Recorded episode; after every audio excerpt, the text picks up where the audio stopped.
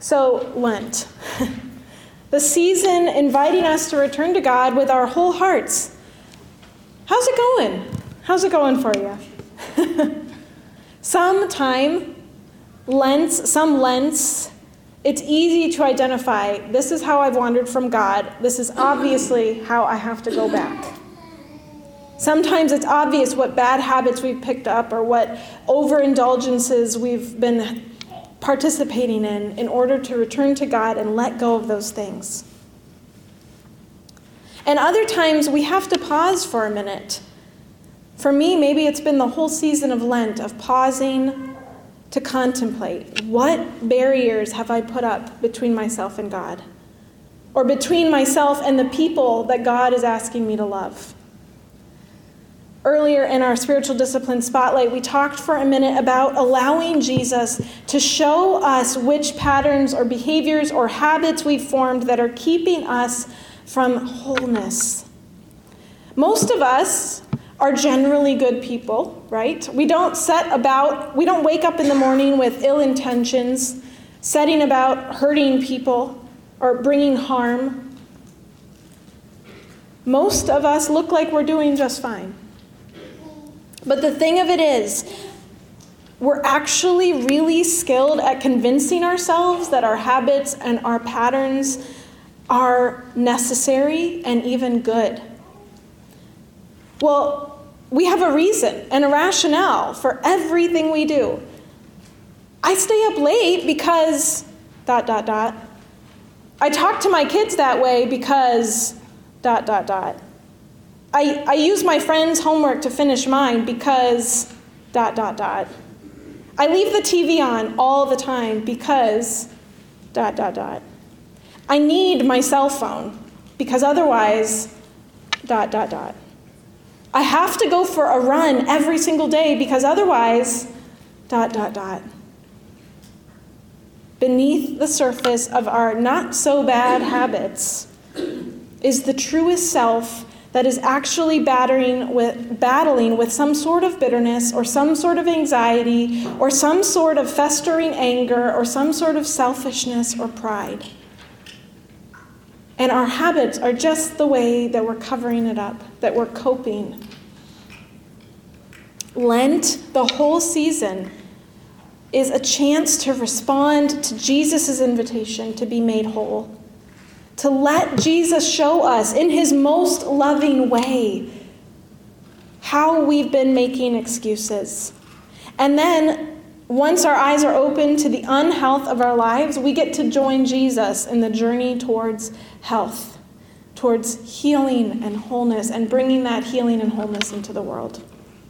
So, we just heard two different versions of the story of the prodigal son the parable that Jesus tells in response to the Pharisees who have been grumbling and complaining about the way Jesus loves people, about the way that Jesus spends time with the low and the, the poor and the drunk of society, the way Jesus is the friend of sinners.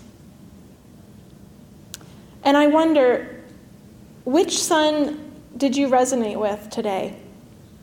Maybe you feel a little bit like the prodigal son, totally regretting a decision you've made, realizing how selfish you've been. Maybe you're desperate to be even in the same vicinity of God, thinking that you've hurt him so deeply. How would he ever want you back? And really, if you're honest with yourselves, maybe you would actually prefer to stay on as one of God's hired hands because that keeps a little bit of a safe distance between you and God. Because if you're one of his children, one of his sons and daughters, there's an expectation, there's a responsibility of being an heir of God.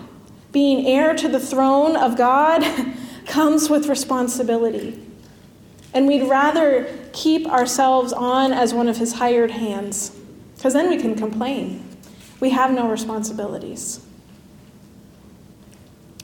Imagine Jesus standing in the distance. Maybe you even close your eyes and picture Jesus standing on the distance at the edge of the property of what maybe was your childhood home. His eyes are peeled for your return. He's like the watchman waiting for the first signs of sunrise. He is so excited to see you. There's no shame, there's no reproach, there's no wagging fingers or I told you so. There's only grace, there's only love. And then there's the biggest party you can imagine with all of your favorite foods. Because that's how well God loves us. He doesn't just say, okay, you can come back, that's fine. No, He throws you the biggest party with all of your favorite things, all of your favorite foods, all of your favorite people. What kind of love is this? And at the same time, there's this older brother who's also wondering, what in the world? What kind of love is this? I have been here all along. I have been dutiful. I have been loyal. I have not missed one Sunday of church. Thank you very much. I have been a hard worker. I have done all the right things. How is this kid not getting punished or rebuked or cut out of the family or heck thrown in jail? Dad's throwing him a party with a steak? really? Here's the thing in the kingdom of God, there is no economy of scarcity. So there's no fear that the goodness and the love and the big, huge party throwing abundance will ever run out. It won't. So if Skylar gets a big, huge party from God, that doesn't mean there's less party for me.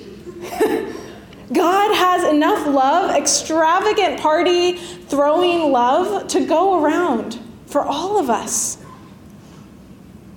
So don't be bitter when God receives one of us back.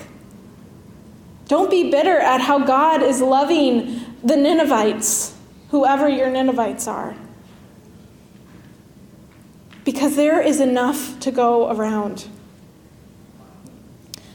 One of the quotes I read this week said Every time God's active, stretching, searching, healing love finds someone and calls that person back home, it does not mean there is less for the rest of us.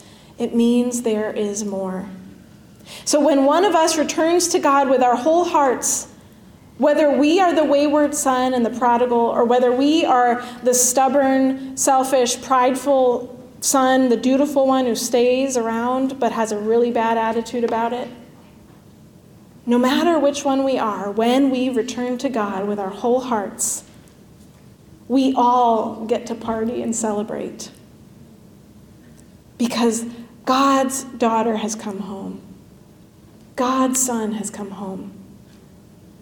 And when one of us confesses our resentfulness, our festering feelings about bitterness, or our self centered entitlement, yeah, you guessed it, we all get to celebrate.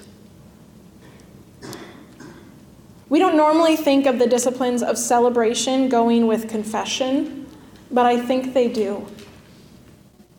When one of us is willing to put words to our inner struggles, to the things that Jesus shows us, when we're honest with ourselves and with Him, that's cause for celebration.